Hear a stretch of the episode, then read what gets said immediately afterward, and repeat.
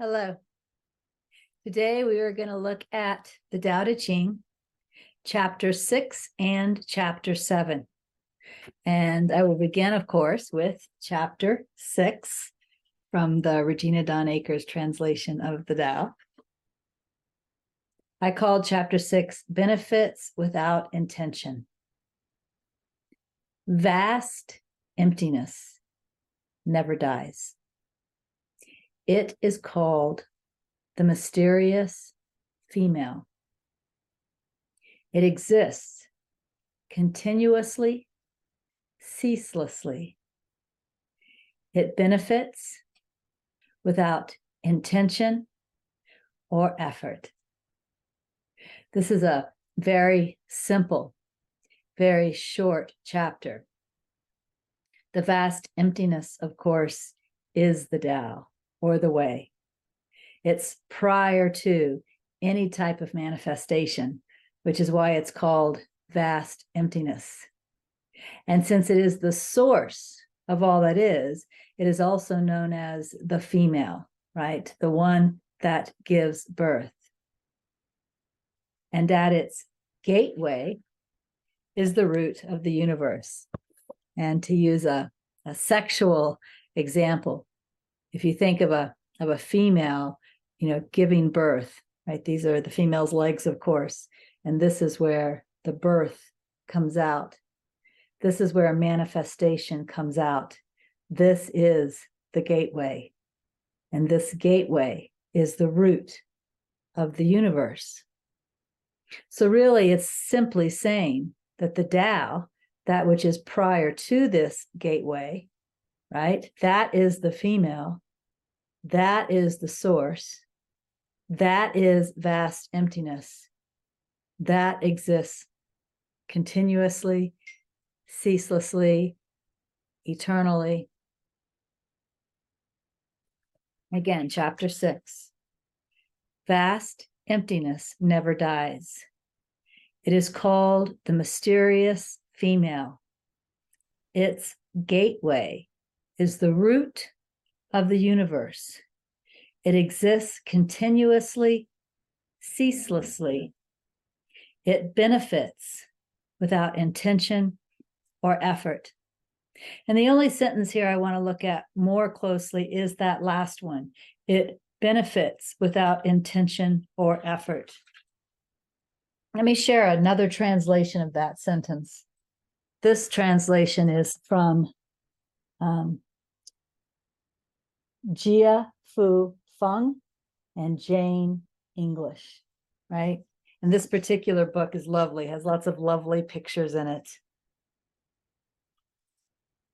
So, chapter six, the last sentence. I said, of course, it benefits without intention or effort. That was my translation. They say, use it, it will never fail. Use it, it will never fail.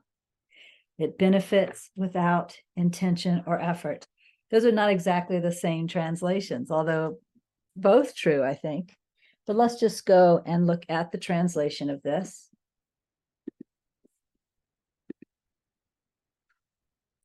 So this is chapter six, and um, you'll notice the last lines of chapter six. Here we have the same character twice continuous, continuous as exist, which I said exists continuously, ceaselessly.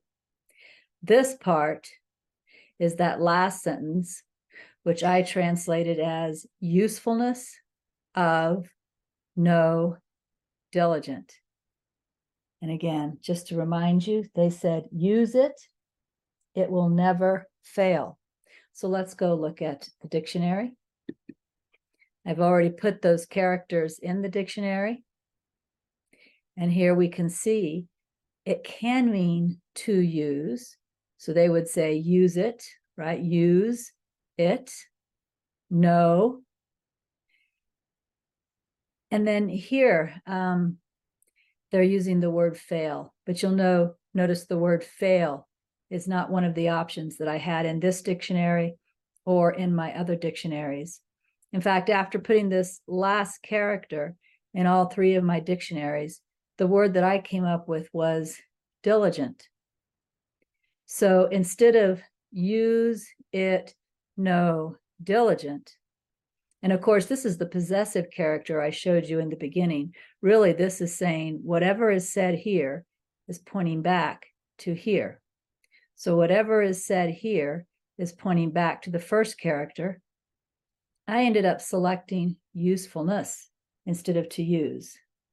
The usefulness of, which is a popular way of translating this character, usefulness of no diligent.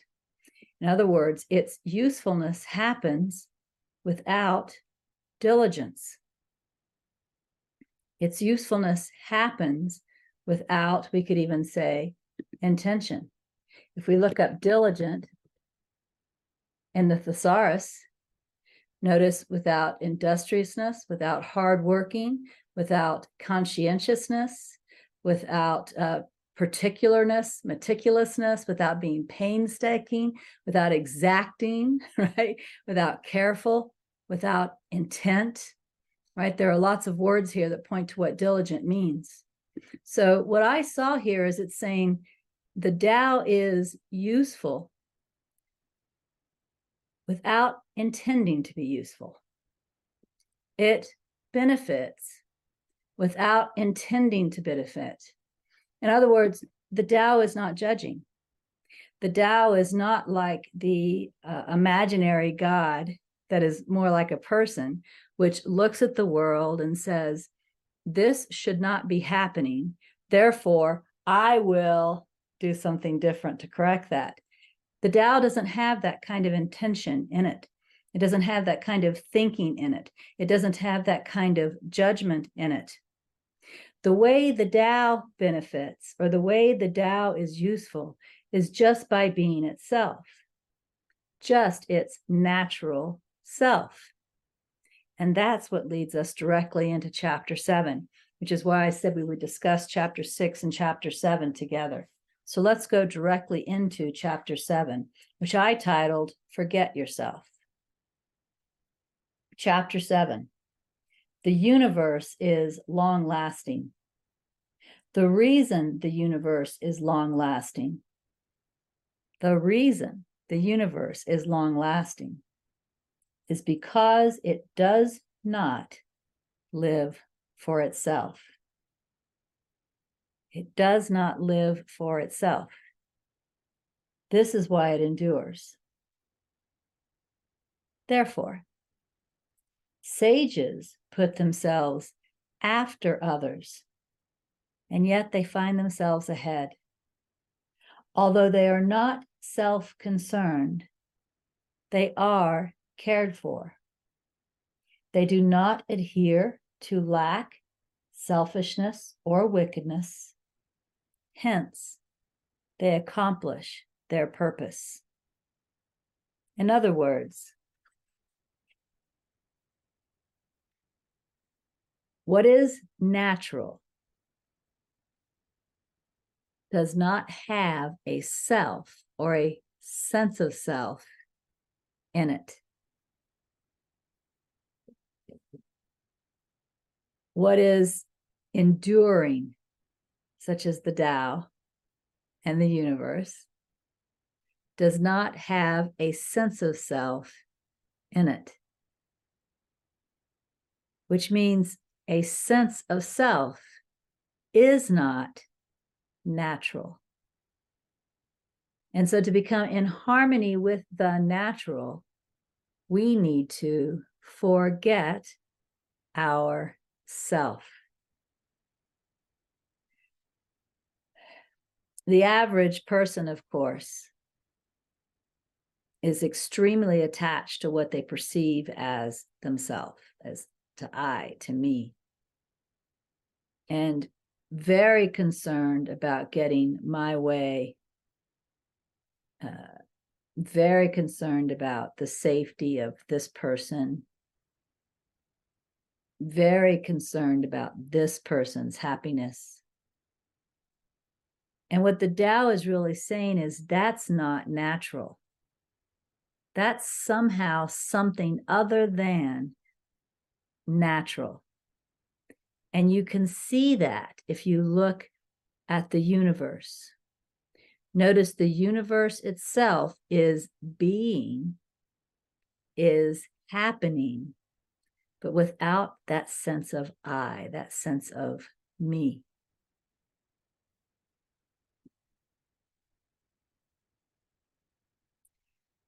Let me share with you from chapter seven again.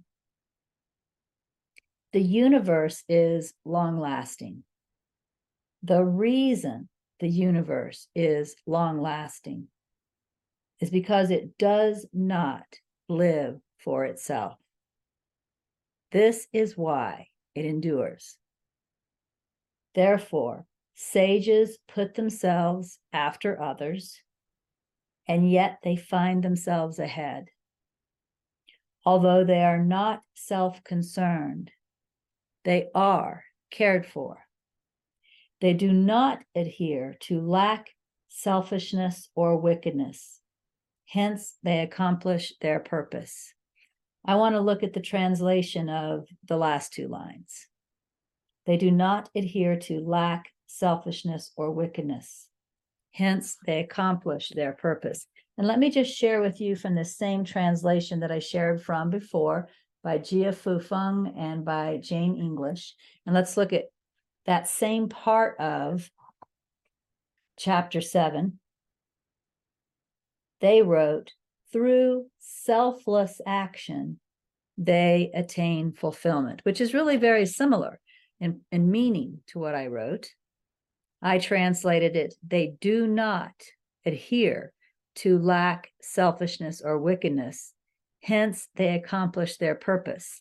And these ladies translated it as through selfless action, they attain fulfillment. Very similar um, meaning. But let's go look at the translation.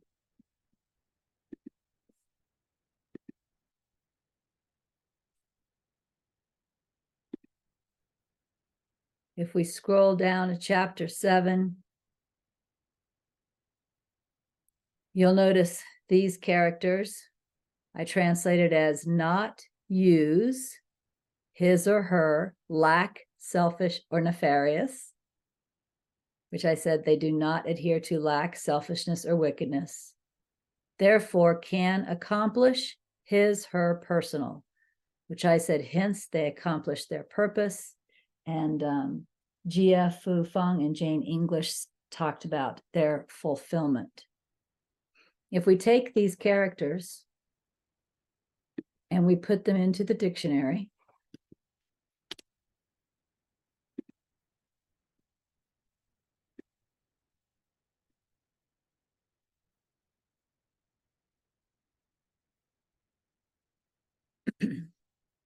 Notice this first character, not, as well as wrong, incorrect, not be, non, right? But I chose not. And this next character, use, right? Not use the personal pronoun character, not use his or her. We're talking about the sage. Could also be there, talking about the sages, not using his or her, or not using their. Now, notice the next two characters together mean selfless or unselfish. But then you have this last character, which means demonic, nefarious, evil. So when I looked at translations, such as the one that I read from Gia-Fu Feng and Jane English, and I read about the selflessness of the sage, the selflessness of the sage certainly made perfect sense to me.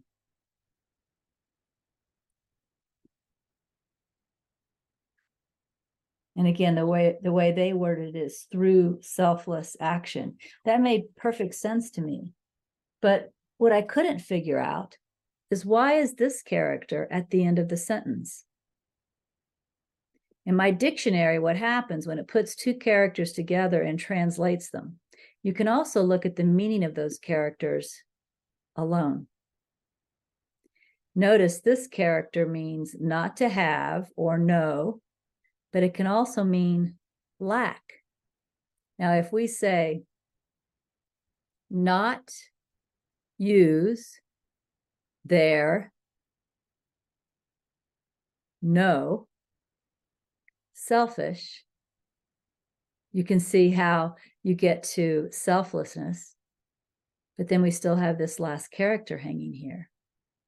What if we read it this way? Not use their lack. They don't use their ideas of lack.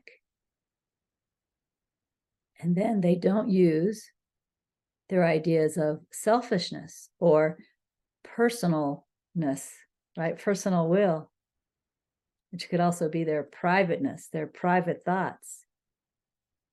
And they also don't use their wickedness, right? There's wickedness in the thoughts of every human. They know not to use that. So instead of seeing this as not use their selflessness and then nefarious, which didn't really make great sense to me. Instead of looking at these two characters together as selfless, it made more sense to me to look at the characters individually. And then it says, not use their lack, not use their selfish, and not use their nefarious, which is, of course, how I translated it. Sages put themselves after others, and yet they find themselves ahead. Although they are not self concerned, they are cared for. They do not adhere to lack, selfishness, or wickedness. Hence, they accomplish their purpose. You may remember after chapter two, I shared a summary of chapters one and two, which really clarified the meaning of those two chapters. I've now written a summary of chapters three through seven. And what I'd like to do at this point is share that summary with you in order to really clarify the messages in chapters three through seven.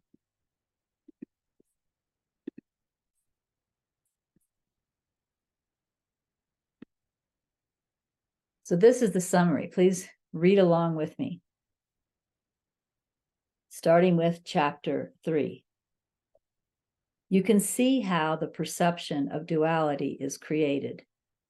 If you look at naming and defining carefully, for example, when you praise some individuals as having done a good job, others who were not praised feel not good enough. If you say that certain things are valuable, whether that be money, particular possessions, certain experiences, or whatever, others who do not have those things begin to covet them and some will stoop to unscrupulous ways to obtain the things you've overvalued. If people see their leaders wanting and then controlling to get what they want, the people will follow suit. They will want, and they will want to get what they want. With that said, here is how we can lead. First, let's look at ourselves we can ask, Where am I judging? What do I want? How do I want things my way? When do I try to control what's happening? When am I dissatisfied with things as they are, etc.? Through this type of inquiry, we begin to see how our ideas, judgments, and desires are part of the problem. And we will begin to lose interest in them. After all, we don't want to be part of the problem. We want to be part of the solution. How can we be part of the solution? abandon our old ways of thinking and deciding, and learn to rely on intuition. The Tao communicates through intuition, not through thinking. As we learn to rely on intuition more and thinking less, we begin to move in harmony with the Tao. As we practice living by intuition, we witness how the Tao takes care of things. We see that our previous ways of thinking are not helpful and are not needed. We see how the problems we used to create for ourselves and others do not arise when everything is left to the Tao. Instead, everything is arranged naturally and easily, frequently in ways we could never have predicted. By seeing this, we learn to trust the Tao. And so we surrender our thinking and self will even more. And our harmony with the Tao becomes more obvious. As our harmony with the Tao is noticed by others, some begin to ask questions. They want the peace and ease that they see we live with. We will then teach them what we have learned through our own direct experience. To have peace, let go of thinking you know how things should be. Let go of wanting things to be different than they are. Do not try to control things based on your ideas. Living by intuition is different than thinking. It can be called doing without doing. It is flowing. And the one that guides the flow, the one that makes all things happen, is the Tao. The Tao is always available like a vessel that you use and rinse and reuse again. You do not need to be concerned that it will run out. It won't. If you begin to worry that it cannot manage some situations, look at nature and the brilliance with which it is managed. And then remember that the Tao is even greater than the brilliance of nature, because the Tao is the source of nature's unfathomable intelligence. On a macro level, the Tao, when left alone and not interfered with, softens sharpness, smooths out tangles, and merges its divine light with the dust of the world. On a personal level, it can diminish your sharpened sense of self, your strong ideas about who you are as an individual. It will clarify your wisdom, thus eliminating your confusion and merge its divine nature with your human nature until you cannot distinguish yourself from the Tao. That's when you see how deep, profound, clear, and mysterious the Tao really is. It is the truth within all things and beyond all things. There is nothing but the Tao, and there never has been anything but the Tao. How did the Tao come into being? no one knows. It is prior to everything we are aware of, including our highest ideas and most dear ideals. We must understand that the flow of the Tao is natural, mysterious, and it does not play favorites. Even if you are emperor, you cannot make the Tao flow in the way you want it to. It flows in the way it flows, and that is all. When you are enlightened to the ways of the Tao, you become like the Tao. Your words and movements are natural, mysterious, and impartial. You do not happen for yourself or for anyone else. You simply happen in the way that you happen. I say again, when the flow of the Tao is left alone and not interfered with, it is a powerful healing force. It is like a bellows. Just as a bellows can cure an ailing fire, the Tao cures weaknesses in nature and in humanity. Just as a bellows can be used and reused, the Tao is always available to bring healing and light into the world. Of course, we can talk about the Tao all day and all night, and the talk itself is useless unless this talk inspires you to become centered in the Tao, to abandon your old ways and embrace the intuitive guidance of the Tao. It's living the Tao that matters. The Tao is eternal. Just as a woman gives birth to a child, the Tao gives birth to the universe. It exists unceasingly as itself. It is great intelligence without intention, great healing without purpose, the great before without objective, and the great now without direction. This is why we call it natural. Look at the universe and contemplate how long lasting it is. Look at the earth. It is also long lasting, is it not? They are long lasting because they are like the Tao, natural. A thing that is natural is not contrived. A thing that is contrived is deliberate in its ways, intending to move itself and others in a way that suits itself. In other words, the universe and the earth are long lasting because they do not attempt to interfere with the Tao. They are natural, so they are sustained by what is natural. We can learn from them. Here are the natural ways of leadership. Leaders support the ones they lead. Instead of asking others to bend to their will, leaders sense the direction of the people and lead them in the direction they are already going.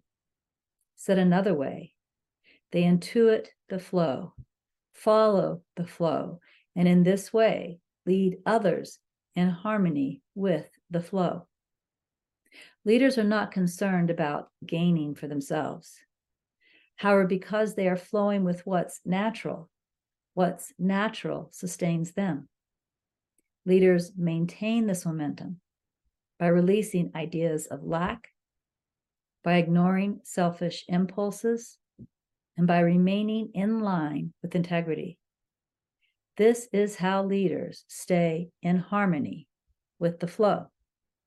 And of course, again, my chapter seven ended with they do not adhere to lack, selfishness, or wickedness. Hence, they accomplish their purpose. What is their purpose? To stay in harmony with the flow, to stay centered in the Tao. It's not the kind of purpose that comes from a personal will. It's just to stay in harmony with the Tao and to be moved by the Tao. As an assignment, since we like to do these assignments to help us live the Tao, what you might do is take chapters three through seven from the Tao Te Ching and look at it side by side with the summary that I have written and contemplate it. If you want to, read some chapters three through seven from other people as well, right?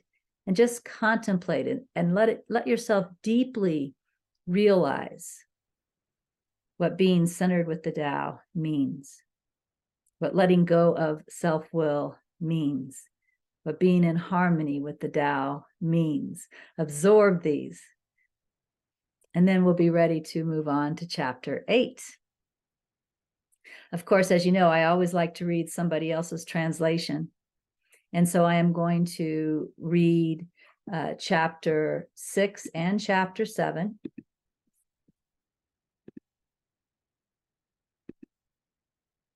This is from Sanderson Beck, 1996.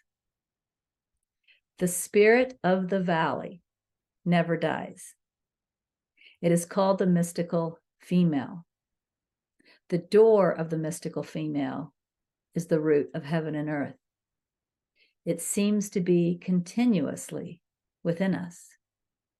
Use it, and it will never fail.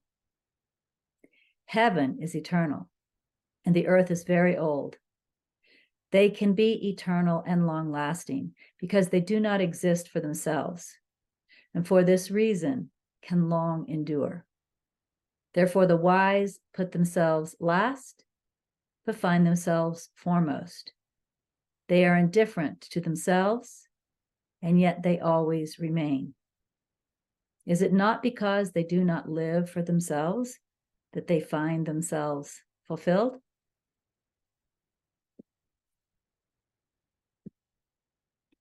I'll put my summary of chapters three through seven underneath the video so that you'll have it so that you can contemplate it. And next time I see you, we'll look at chapter eight. Happy contemplation. Bye.